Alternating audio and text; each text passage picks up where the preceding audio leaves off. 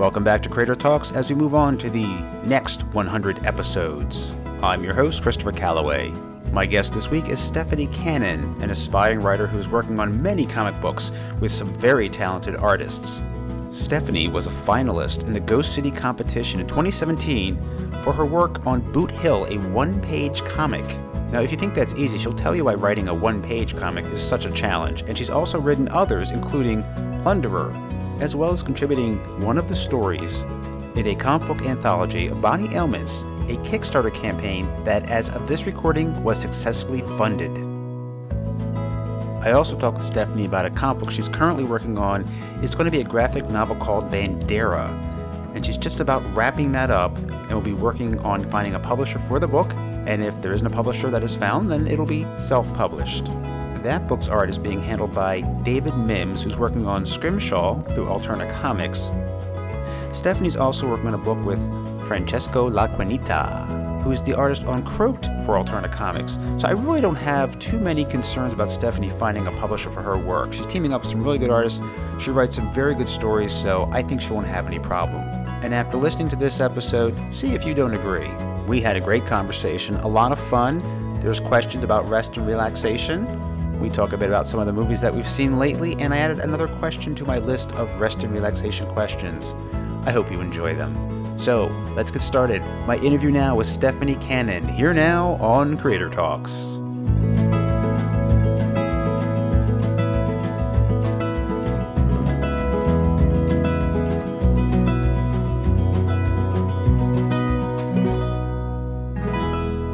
Steph, welcome to Creator Talks. Thank you. Thanks for having me. I wanted to ask about a few things you like to do outside of comic books.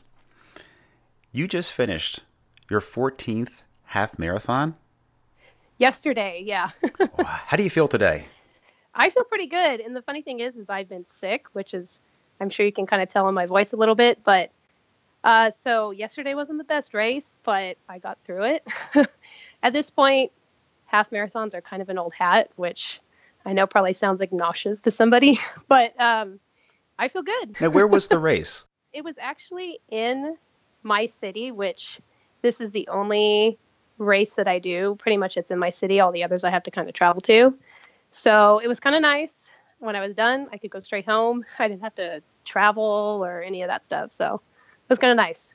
How are the rest of the runners? How did they hold up? Oh, they're great. We have a really, we actually have a really good running community here. And so I think a lot of them fared better than I did actually, because I was kind of struggling. I probably shouldn't have ran yesterday, considering how I felt. But it's one of those things where you don't know until you start doing it, and then you're kind of committed. So, but yeah, it was a good turnout, and everybody kind of seemed to be doing great. I try to run. It doesn't look like running much anymore. I mean, in my heyday, har har, I ran track for a season. That was it. And I was in pretty good shape. I was not like the other guys on the team who were just fantastic. So I got into running later on as I got older, and I did half marathons. I did two. They were in Philadelphia just from my experience, because if people are bored by this, hopefully not. There's good stories behind it. Uh, my first one, I did okay. I won't talk about times, but I did okay, respectable. And I remember people like drinking coffee before the race, like right there before this, and I was like, oh no, no, no, no, no. So, like about oh five miles in, I saw people pulling off the side of the road and relieving themselves. Oh yeah, women too. No shame. Oh, yeah. Just like I gotta go and you don't care because like, you're so tired. Like I don't care. you know, you just... Yeah, it's kind of funny what happens to you, and I've seen it all. I mean, I've done a lot of races and have ran with groups, and you just kind of turn a blind eye. It's not happening. You don't see anything. it's just a runner's code. That's right. You're not going to talk about what you've seen. Did they take pictures during the race? Professional take pictures of the runners at a certain point? Yeah, they do. Uh, I haven't seen them yet. Typically, running pictures don't turn out that well. but, you know, you got to get them so you can say, hey, look at that, you know, hard thing that I did that day. they would typically take pictures at the 11th mile when you look your worst. Oh, yeah. And the second year, it was uh, it was September and it was like 80 degrees out and I was dying. It, was, it had never been so warm, you know, at, at the end of the summer. And they took my picture and they sent it to me, and I look at it, and it's a woman. Oh, and I'm like, I'm sorry, that's not me. They're like, are you sure? I'm like, very sure. It is not me. yeah. um, should stop looking at this picture saying, that's not me. Who's this guy? Anyway, never found it. But as far as running goes, do you have a certain training that you do, a regiment leading up to a race? It's kind of different now than it was when I first started because I've been running about five years now. Consistently, I do maybe 20 to 25 miles a week. So I'm kind of always trained up to a half marathon. But to be smart about it, yeah, we do kind of Saturdays are long run days and we gradually increase the miles. And then you have kind of a taper week the week before so that you don't kill yourself and aren't injured the week before the race. So it's kind of an easy thing for me. I hate to say that because I know how it sounds, but I've, it's taken me a long time to get to where I'm at. Anything over that, though, I've ran one full marathon and I'm training for my next one. And that's real training. That's something that takes commitment and is hard and difficult. And I have to look up a training plan and actually stick to it and do it. I know from experience that the more you run, and if you have training like you do 25, 30 miles a week, that eventually you do get into a rhythm and it's not so bad. You know, once you get warmed up, you feel pretty good, but it takes uh, like six to nine months if you're just starting out before you get to that point where you're like, oh, this feels pretty good. I'm looking forward to this. So if people are thinking about starting running, hang in there. Start small. Don't go for the marathon first. Go for the 5K. You know, work up to that. yeah. And something I tell people, and you probably would agree, is you have to get the right shoe for your foot. Don't just grab a pair of sneakers and say, this will work. You can really mess yourself up if you do that. For life, really. I mean, there's, I've heard stories of people that have done that. They just get, you know, cheap running shoes from Target or whatever. And you just, if you're going to be running consistently, you can't do that and I've always said the most expensive shoes that I own are my running shoes, unfortunately, or fortunately, however you want to look at it. But it's imperative if you don't want to get injured. Well, it's an investment. And it's not just like where I buy them, it's what they are. Because if I don't know my foot type, there's a simple test. They say, get your feet wet, like come out of the shower, step on some paper, and see how high your arch is. And then you can decide what kind of shoe you need. One time I got a shoe that was just motion control. I don't have flat feet and I had the worst shin splints for like a week. Yeah. I kept forcing myself to run on them, and I was like, "What's wrong with me?" And it was just the wrong shoe. We actually have a running store here where you can go, and they will get you on the treadmill, and they it's this whole science behind it where they look at your gait and how you run and your arch and all of that stuff, and they'll tell you what kind of shoe that you can get. And the good thing is, is you don't even have to buy it there. They'll just tell you this is the type of shoe you need, and then you can just leave and go somewhere else and get them if you wanted to. You don't have to get it there but um, it is important because you'll mess yourself up and then people don't want to run. They're like forget it. I got injured. I'm hurting. I don't want to do this. Right. That's good advice. Definitely check with a professional. Make sure you get the right thing. There is some place fairly close to you that looks fantastic. I like the desert. I like hiking. I've been out to california a few times death valley and san francisco two very big extremes. But there's some place near you within driving distance mountains in the background yeah. What is that? Well, that's in the foothills. We're in Central California, so we're kind of exactly in the middle in between Los Angeles and San Francisco. So it's literally just the valley. There's nothing really exciting in my actual town. But if you drive about 20 minutes, then you get into the foothills, and even further than that is the mountains where we have, you know, Yosemite and the sequoias. And so that's a little town called Three Rivers that we like to go to. It has all these little trails, and it's just, it's kind of nice because you're not way up high in the mountains where you're up this high elevation and driving this windy road, but you can go 20 minutes and kind of be in nature a little bit. Oh, that's really nice. I'm fairly close to a state park around here, so at least I have some spots off road. Not as nice as where you are. It's okay. I'm not saying it's bad, but it's not like California. I hope to get out there sometime to see Yosemite. It's on our to do list with the kids at some point when they're old enough to go with us and do that. Oh, yeah. Yeah. It's a must. It's beautiful here, and it's kind of nice. You know, not only are we kind of exactly the same amount of driving distance between you know LA and San Francisco where there's a lot of stuff to do but we've got all this stuff that's kind of in our backyard that most people don't even realize as they're driving through. you know, they just see cows and like a barren landscape and they don't think there's anything here. But if you go up just a little bit, then there's some, it's really, really beautiful. And, you know, some of the stuff you can only see here. There's not anywhere else. I mean, some of the biggest trees in the world are here, literally just an hour away. So it's definitely worth seeing. That's why I like going to the West because everything is so different from the East. You know, the plants are different, everything. So to me, it's like a big change just to get on an airplane and then boom, in a few hours, well, a few, seven, eight hours, Yeah. completely different environment. It's wonderful. Yeah, yeah, totally. You're a writer. So let's talk a bit about your writing. Where do you draw your strength and support to do your writing? Does some of it come into your mind when you're running? It does actually. I've written so much in my head as I'm running, and then it's one of those things where I have to kind of go home and quickly jot something down. Or sometimes it's something that just sticks in my head. You know, eventually when I get down to sit down and have time to write, then it's just going to happen. I do think a lot about story ideas and plot structure and I mean, some of those long runs, you're that's a lot of time to think. I do do a lot of it during that time. I'm just always constantly thinking. So I've always got kind of an idea in my head that eventually will need to be written down and expanded upon further. Now, this isn't your full time gig right now of writing. No, well, sort of. I stay at home, I take care of my kids. And so when they're in school, that's when I write. When they come home from school, writer's hat comes off, mom hat comes on. So I've got Okay. I've got a precious few hours during the day that I'm able to do it. Okay, so you do have a full time job. Taking Yeah, oh, care oh, of yeah. the kids. Don't believe, Yeah, yeah, yeah. believe me. I understand. yeah. Do you hope at some point to do this professionally? Yeah, I mean that's the goal. It's not about necessarily making a ton of money. It's just about getting my work out there for other people to read, gaining some sort of fan base that will follow me and hopefully enjoy my work and want to read my other stuff when it comes out and just get my stuff out there for people to read. That's really the goal. However that can happen is trail that I'm on right now. What helps is that you write stories that stick with the person. And there are stories and television shows that leave a horrible taste in my mouth sometimes. They really stick with me and just stick in my mind. I can't shake them. the writer did a great job, though, because it left a lasting impression. Some stuff I can't unsee it, but I'll never forget it. A couple of examples there was a comic, Marvel Zombies, especially just the portrayal of Spider Man turning into a zombie. Have you read that book by any chance? I haven't read it, but I have heard about it. So I know enough to know. it's kind of dark humor, but it's kind of tragic too. Peter eating his wife and his aunt and then realizing what he did and it's just it sticks in your mind. But it's a great series and television shows like Black Mirror. Oh, I've seen a few episodes and I'm like, I I have to take a break. this is take this is too heavy. This is too much.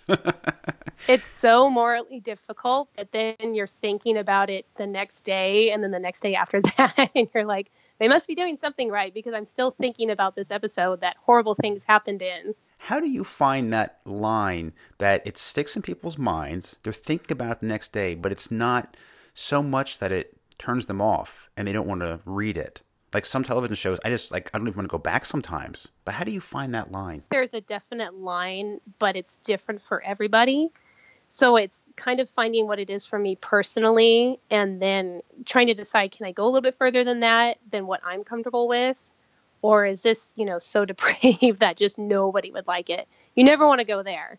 But you also kind of want to leave enough of an impression with somebody that they are thinking about it the next day whether that's good or bad. So for me kind of my barometer is would i want to read this first of all?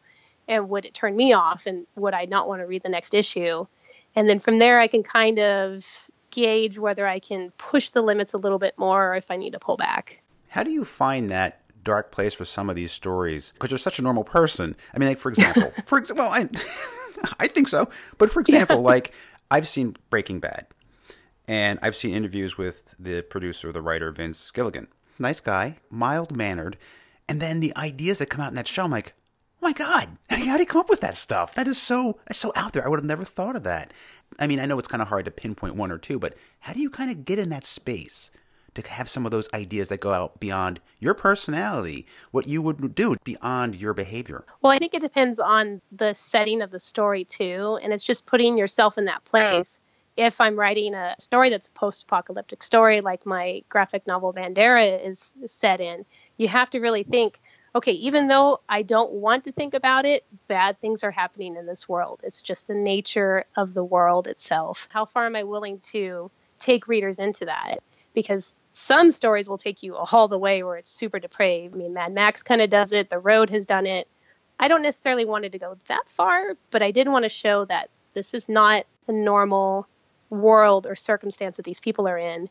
And desperation is going to make people do things that they normally wouldn't do. And we need to explore that a little bit and talk about it because to pretend that it wouldn't happen is just kind of almost insulting to the reader a little bit because you know it's going to happen. Well, you like a lot of different genre. You like adventure, horror, western, sci-fi, action, and I like all those, especially a blend of western and horror or horror and sci-fi. A lot of things appeal to you as a writer, and you have to be open to all kinds of styles. Is there one particular genre that you like particularly, your favorite? I really, really love adventure you know, and even Western too. But I don't want to set a brand for myself necessarily. But if I were to pick one, that's what I'm most comfortable in. I grew up watching, you know, as a kid, Indiana Jones and Star Wars and, you know, Goonies and all these movies where this fantastical setting that these ordinary people or or maybe not even ordinary people are thrust into and becomes this big adventure. And so I really love exploring that kind of story. And I definitely want to do more of that, but I also want to show that I have range and I'm not just kind of pigeonholing myself to one genre, but that is the genre that I really love to write in. And the other side of the coin. Now, as a writer, as you said, you're open to a lot of different styles. You don't want to pigeonhole yourself. Is there one style, or one genre, I should say, that is not your favorite? I mean, you're a professional, you'll get it done. But is there one that takes a little more effort that's not top of your list? I think the only thing that I can think of that I wouldn't jump at the chance to write at would be kind of your typical romance. Not that there's anything wrong with that genre. It's not necessarily the type of story that I want to tell. I might throw a little bit of that into a story with a bigger setting, but just to stay in that one lane probably isn't at the top of my list, but I can't say that I wouldn't do it later on either. of course, and you can certainly pull from that and add it to any of your stories. Let's talk about your body of work. You have written and published several short comics. Now, one, Boot Hill, was a single page story. Now, that's tough to make a good story and tell everything and get people to have a certain feeling when they read that in one page, but it was a finalist in the Ghost City competition. It was, yeah. A one page comic is definitely a challenge. I kind of like it though in a way. I, I don't know if I could do, you know, a lot of them, but I definitely enjoyed writing that one, and I've written a couple others too. There was a few others that I submitted to the competition, and um, it's a good challenge because the first script that I ever wrote was my graphic novel, and that ended up being 104 pages. And the advice that I kept getting over and over from people was you should really work on shorter content either for anthologies or just to build up your portfolio, anything that can show that you have range to tell a story either in a, in a big scope or real small. And so I went the exact polar opposite to one page. But I really had a lot of fun doing it. And tell me about the artist that worked on that, La Parra. Javi La Parra, yeah, he's great and now a good friend of mine. Um, and it's funny, I found him. This was at kind of the beginning of my comic writing, and I wasn't as active on Twitter. I didn't have a lot of exposure to a lot of different artists. And I was part of a Facebook group. It's called Connecting Comic Writers and Artists. And he had posted his work through Deviant Art, which everybody should go and check out his work on Deviant Art. He's Javi La Parra, and he's really, really great. We just gelled really well together and I sent him the script. And when he sent me back the first pencils, it was just like he just pulled it from my mind. It was just perfect. And another page I saw on your site was Plunderer. That's a one page. Is that going to be more than one page, or is that you're going to keep that as one page? Uh, I think I'll keep it as one page for right now. I uh, that was another one that I submitted to Ghost City, and that one was with a pair of artists from Spain, Unai de Zarate and DC Alonso. I would love to expand on that idea maybe a little bit further down the road, I love pirates, and so it was kind of a, a no-brainer for me to do a, a, little bit of a pirate story. But um, I, I should say never say never. I might expand upon that idea a little bit down the road. Well, what I've seen so far, I really like the artists that you're working with. I mean, I wish I could sing their praises every single day if people would listen, because they have been so great to work with. Their interpretations of my scripts have been perfect. The collaboration process is probably my favorite part of making comics is just sending your script to these artists and that's kind of like your baby you know when they get it right when they send you back that first you know, either if it's a thumbnail or pencils or just like even a rough sketch and it looks exactly or just so close to how you wanted it. It's such a great feeling. Now you have another one coming up soon, Hexed, and that's also with Javi La Parra. How much longer until that one comes out? I don't know what I can say about that one just yet, but it will hopefully be very soon. As I said, I love his work, and I'm looking forward to seeing what you come up with for this Hexed comic book. He's great.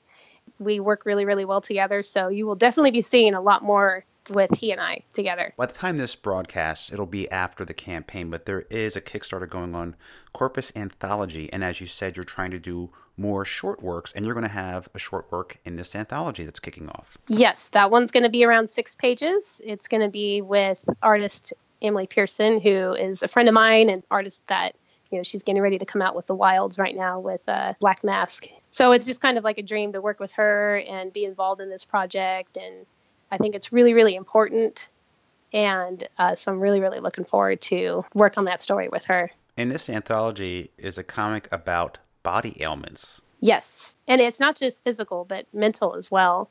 It kind of runs the gamut. It could be, I mean, some of the collaborators are doing autobiographical stories. I'm personally not. I'm kind of writing a, a fictional story, but many are doing kind of stories from their own experiences, I think is really important to kind of show that, you know, we're all in this together. We all suffer from some sort of ailment at some point in our lives, whether it's something minor or major.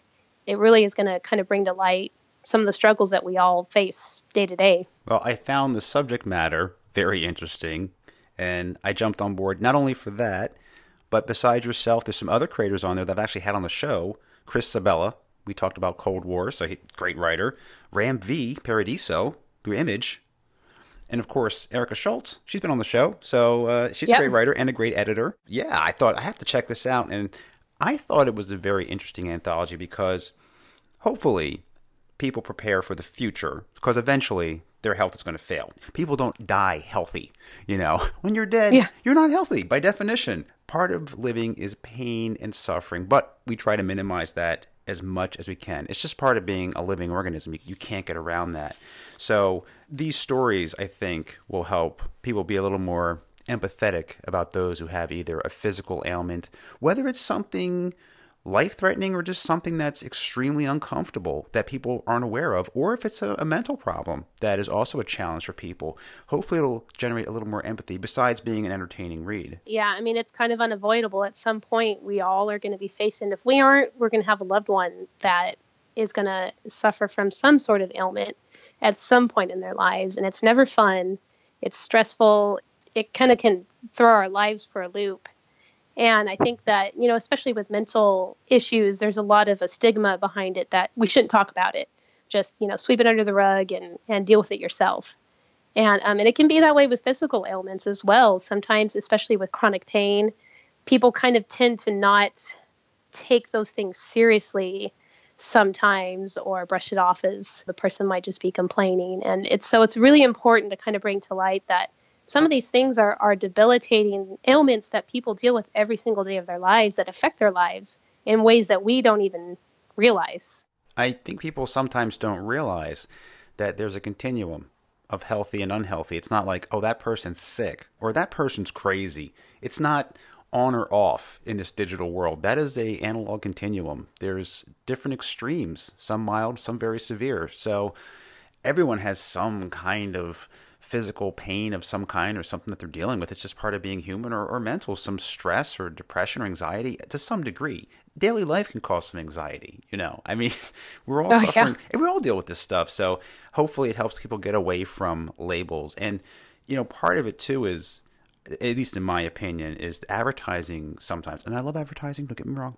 But sometimes it, it, the message seems to be like, everything's fine use this. It'll be fine. And it doesn't want to talk about the things that we have to ultimately face. Although, you know, I do see a lot more information now about places for a mom. Those kind of commercials I see on late night TV about, you know, uh, assisted living. So people at least are starting to think about these things and plan ahead because it's very difficult. For so long, I feel like we've just been told, just buy this, you'll be happy. Everything will be fine. Works with comics with me. I buy comics and I'm happy. but yeah, it's, exactly. but it's good to kind of be aware of what's going on and what's coming, and that way we can be as prepared as we possibly can be. I don't mean to go on a fun tangent about this. Um, I just thought that given the subject matter, it may address some of those things. No, and it's true. And that's kind of why I'm so grateful to Nadia Shammas, who's the curator of this anthology, for having the courage to come forward and say, hey, you know what? I want to talk about this. This is what I suffer from. And I think a lot of other people are suffering from things that should be talked about. And, and let's tell the stories behind them. God, I mean, like you were saying, there's so many amazing creators involved in this that are going to tell such great stories that you really can't go wrong. I think everybody's going to be able to relate to it in some way, whether you've been perfectly healthy your whole entire life. If you're lucky enough to say that, then maybe you've had a loved one who hasn't been, or maybe you've dealt with stress and you can relate to some of the stories that some of the people are going to tell on the, the mental ailments side of things.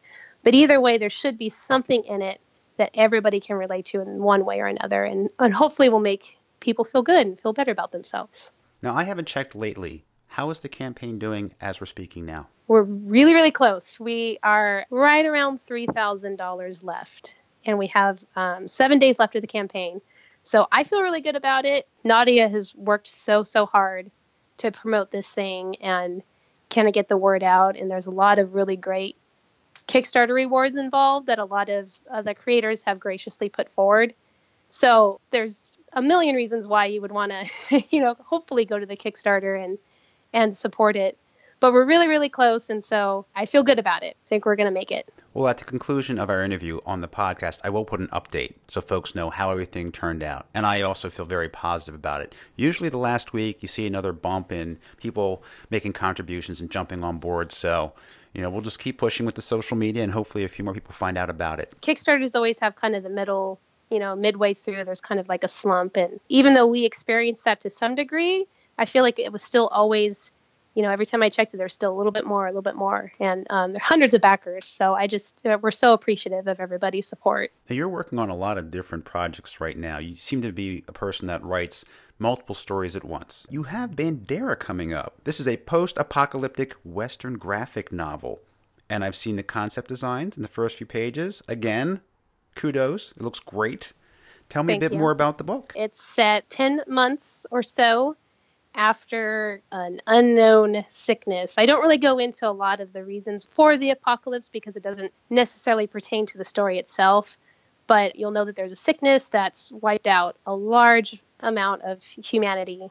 There's survivors that are struggling at this point, 10 months down the road. Uh, main character is named James, set in Texas. He has one goal. His goal is to find a final resting place for his late wife's ashes.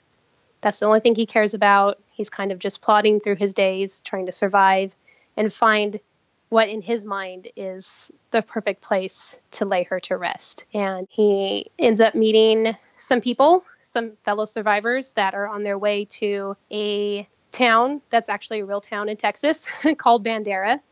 And they feel that it is kind of the key to survival and rebuilding mankind. And he decides that this is also a great place for him to go to bury his wife's ashes and so they set off together and obviously run into some trouble along the way. so this is a graphic novel. About how long do you think that's going to be? It's 104 pages. We're in the art and lettering production phase as we speak. So that's kind of a long process, but you know, we have deadlines set in place and the goal is to have it done completely later this year. And the artist, David Mims, he works on Scrimshaw through Alterna Comics. Yes, he is. Yeah, and it's funny because I'm a huge fan of Alterna, and when I saw his work, I actually ended up seeing his work on something that was other than Scrimshaw. He has a very unique style, so once you've seen it, it's really easy to recognize it. I had reached out to him, not even knowing that that was, you know, the artist for the this series from this publisher that I love already.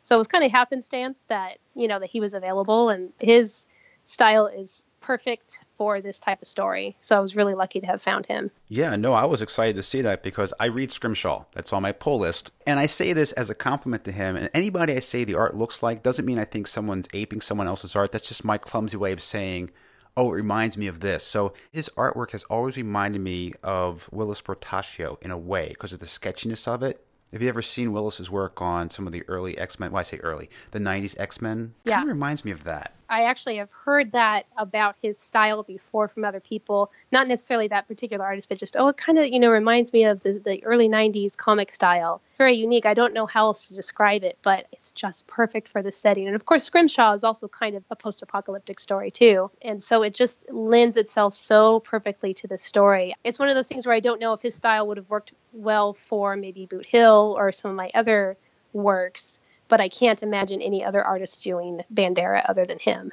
Now, how will this be published through whom? Well, I'm still working on the pitching phase, so it'll be pitched. I've got kind of a long list of publishers I want to pitch it to, and if it doesn't get picked up, then it'll be self published and we'll do the Kickstarter route. And something else I saw, you're planning something with Francesco La Quinta? Iaquinta, yes. He's so great. And he's, I mean, if you're going to do a horror comic, Francesco's kind of who you want to do it. Horror was kind of a style that I wanted to get into, and then I ended up doing like three horror anthologies in a row. He's so great to work with. He's got a lot of things that he's involved in right now too, I think. But um, that is a submission that we are going to be pitching. Now, if I have my information correct, he worked on Croaked. Yeah, with Cody Sousa. Yeah, through Alterna. I read that one too. So yeah, I read a lot of their books also. well, and that that's kind of how I first knew about him was through Croak. Like I said, I love Alterna. I love Cody.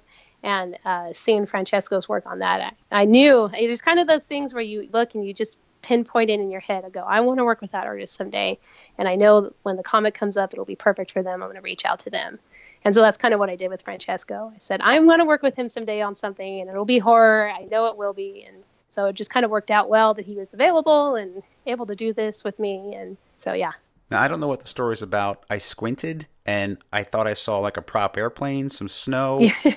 That's all I know. Nothing else. I don't know if you want to share anything else. I don't know if I've shared too much, but. Oh, no, no, no. It sets on a Air Force Base kind of off the coast of Alaska in the Aleutian Islands, very isolated. And it's uh, two airmen out kind of taking a smoke break, talking about how horrible the conditions are, how boring it is when this plane comes in and crashes and they go to investigate it. From there, things get kind of scary. Okay, that sounds great. What other irons do you have in the fire? Anything else you're working on you can share? I've got a couple other anthologies that I have been working on. One is called Rum Row, and it is by a uh, writer by the name of Andrew Maxwell. And he kind of, that's his own world and setting. He kind of had his own comics set in this world and decided that he was going to do an anthology to kind of tell the stories of other things that were happening in the world that didn't kind of pertain to the main characters. And so he reached out to me, and I loved the idea and the concept. I've got a story with that, and I think that'll be available later this year. I think. Don't quote me on that, but I had a lot of lot of fun, and it was way out of my wheelhouse of what I normally write. So it was a lot of fun working on that. And then I am part of. I'm not entirely sure everything I can say about it at this point, but I'm part of the Death of the Horror anthology, which was on Kickstarter earlier this year or last year, I guess, failed, but we are pushing on to uh, get the book made. Never give up. I've seen Kickstarters exactly. fail that the second time around they did fine. They made it. So yeah, don't let the first one ever stop you. That's really good advice. I've seen people go at it a couple weeks later after it failed, and they are able to fund it just by kind of changing a few things around. So yeah, don't ever give up if you have a failed Kickstarter. That's definitely not where the story ends. There's no shame in failing. It's just not learning from it. If you learn from it, you can do better the next time. Exactly. And sometimes you end up better off than you would have been the first time around. Sometimes a different opportunity comes across and always ends up working out one way or another. Absolutely. Well, you're very busy. And so we segue into my fun questions rest and relaxation. When do you find time to rest and relax and what do you do? I don't get it very much. Obviously you know i just talked about running and, all this time i spent writing but rest and relaxation is going to be with my family. That could just be like we were talking earlier going up into the foothills and getting into nature a little bit. I try to play video games. I don't have a lot of time for that as i used to but sadly unfortunately but i do have a couple of games that I'll play with some of my buddies about once a week, even if it's just for an hour. It's better than nothing. I don't play video games, but my son plays Minecraft. He's crazy about it. So he says, Daddy, I have a test for you. He's six. I'm like, okay. I want you to build something. See, here's how you set it up. I'm like, okay, well, I don't um, how do you how do you like break apart some of these things? How do you undo what you did? well, you can do that because this isn't in game mode. This is creative mode. You right click on this, and I'm like, oh my god, like he knows so much oh, about it. That is so me and my well, both of my kids. I have an 11 year old daughter and an 8 year old son, and they both love Minecraft. But my son is really into Minecraft. It's the same thing. He wants me to play with him. And I'm always asking him, I'm like, wait, wait, how do you do this? wait, how do you? And once, and I'll, I'll learn it but then you know we'll go like a few weeks without playing and then i forget it all over again and oh, he has to oh, teach me I know, but he can do anything on that game and he'll look up tutorials and how to build all these crazy things and we've got like uh, this whole world that we've created and we each all have our own houses and he knows how to do all this stuff to put in the house to decorate it and i just like here you just do it for me he's so much better at it than i am Yes, he is obsessed. He does use YouTube to look up how to do things and learns them, which is very good. And he likes to make his own videos. He does not post them, I won't let him, but he does make videos of himself playing the game, like the people he watches on YouTube playing the game. And he also subscribes to them through my ID. So I get all these emails about the latest Minecraft video. I'm like, oh boy. Oh, I can, yeah, I can definitely relate to that.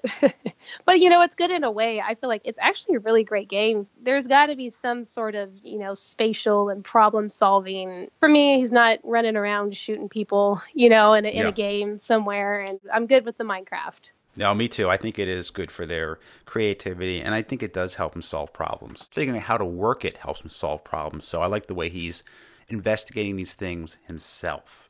Now, you know the next question because you've heard the show. You're stuck on a deserted island. What is the one book that you want to have with you? I've actually been thinking about this one because I want to say Long Halloween, which is my favorite graphic novel of all time, because that's my favorite. So, of course, I'd want to read it. But I feel like it'd be a smarter thing to say, like, The Martian or Swiss Family Robinson, something where, spoiler alert, but if he can figure out how to get off of Mars, then maybe I can figure out how to get off the island. You know, I feel like something that could lend itself a little bit better to my survival would probably be the better answer. Understood. Well, it is hypothetical, so you, you could pick something fun like Long Halloween. Uh, is that Jeph Loeb wrote that? Yeah, and I'm a huge, huge Jeph Loeb fan. That is a good choice. Very good choice for a book. Speaking of movies, have you seen any movies lately that you really enjoyed?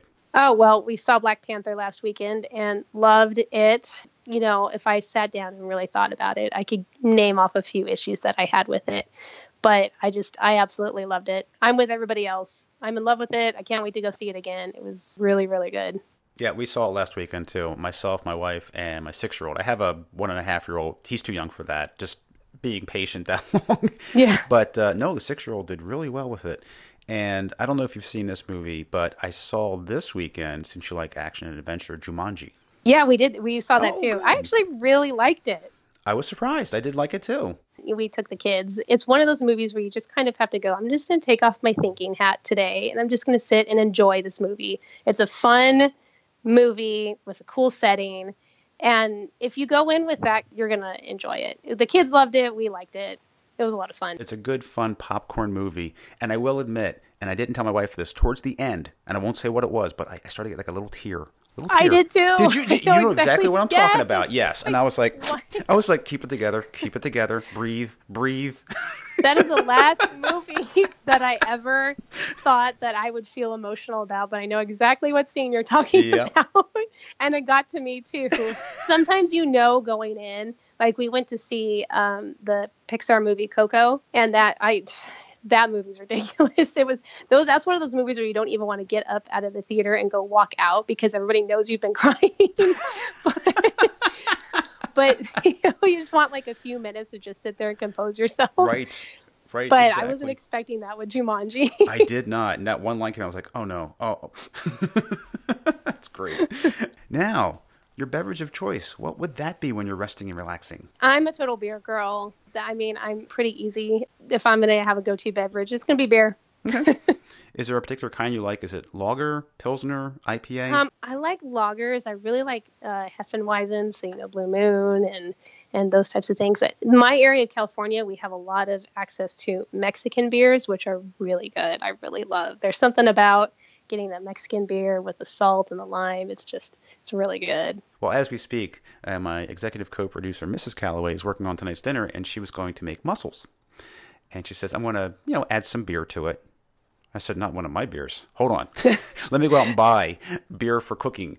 Don't grab one of mine because I like yeah. beer too. And it's like, you know, IPA, something pretty nice. And I'm like, no, no, don't throw that in the pot. Let me, let me get you something that's fine, but don't sacrifice a good bottle. I'm very particular about that.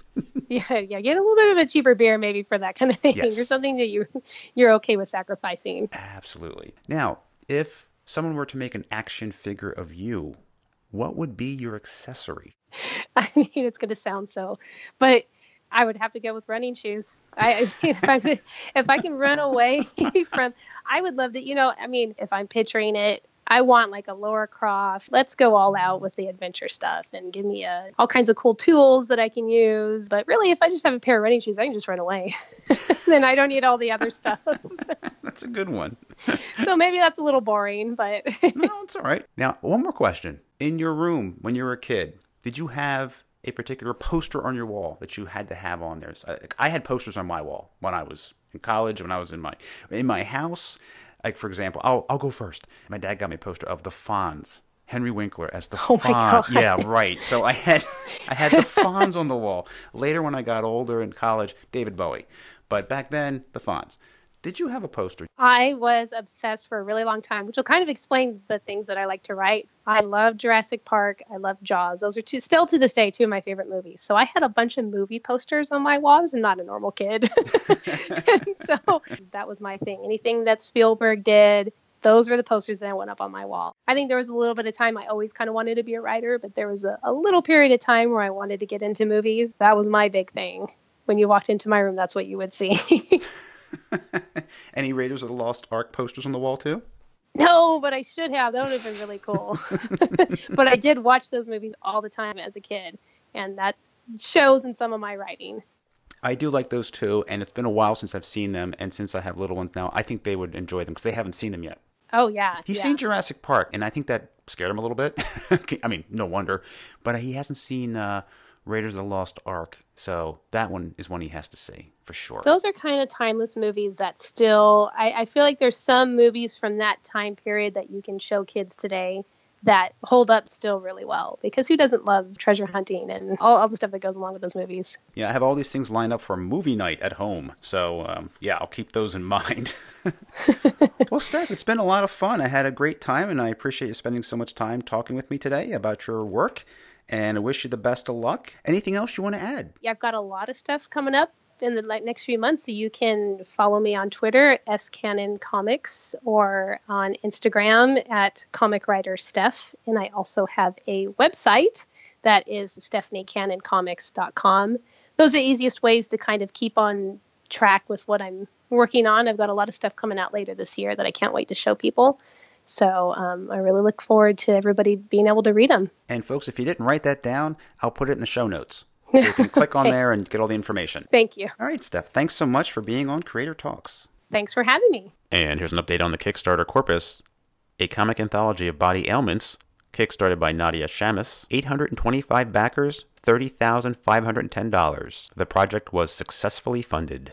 Coming up next week on Creator Talks, an interview with Steve Orlando and Garry Brown. They are collaborating on a comic book called Crude, published by Image Comics. Steve is known for the DC books Midnighter, Justice League of America, and Supergirl. Garry Brown has been the artist on such books as Black Road, The Massive, published through Dark Horse Comics, Five Ghosts, published through Image Comics, Iron Patriot through Marvel, and The Revisionist through Aftershock. Join me next week for another great interview. Thank you for joining me for Creator Talks this week. The show is available on iTunes, Stitcher, Google Play, YouTube, and also on Amazon Echo and Dot devices. Just say, Alexa, play podcast Creator Talks to hear the latest episode. In addition, you can listen to the show and follow it through Podbean. Your feedback is greatly appreciated, so please rate and review on iTunes if you like the show or an episode that you heard. Your ratings and reviews go a long way to helping the show, and I can't thank you enough for taking a bit of time to do that. For your convenience, in the show notes of each podcast, I have a link to my iTunes page where you can rate and review the show and see the entire list of shows available. If you haven't heard them all, take a look through. There are living legends and up and coming comic creators. Tell family and friends who like comics and comic book creators about the show. And to subscribe. The content is free.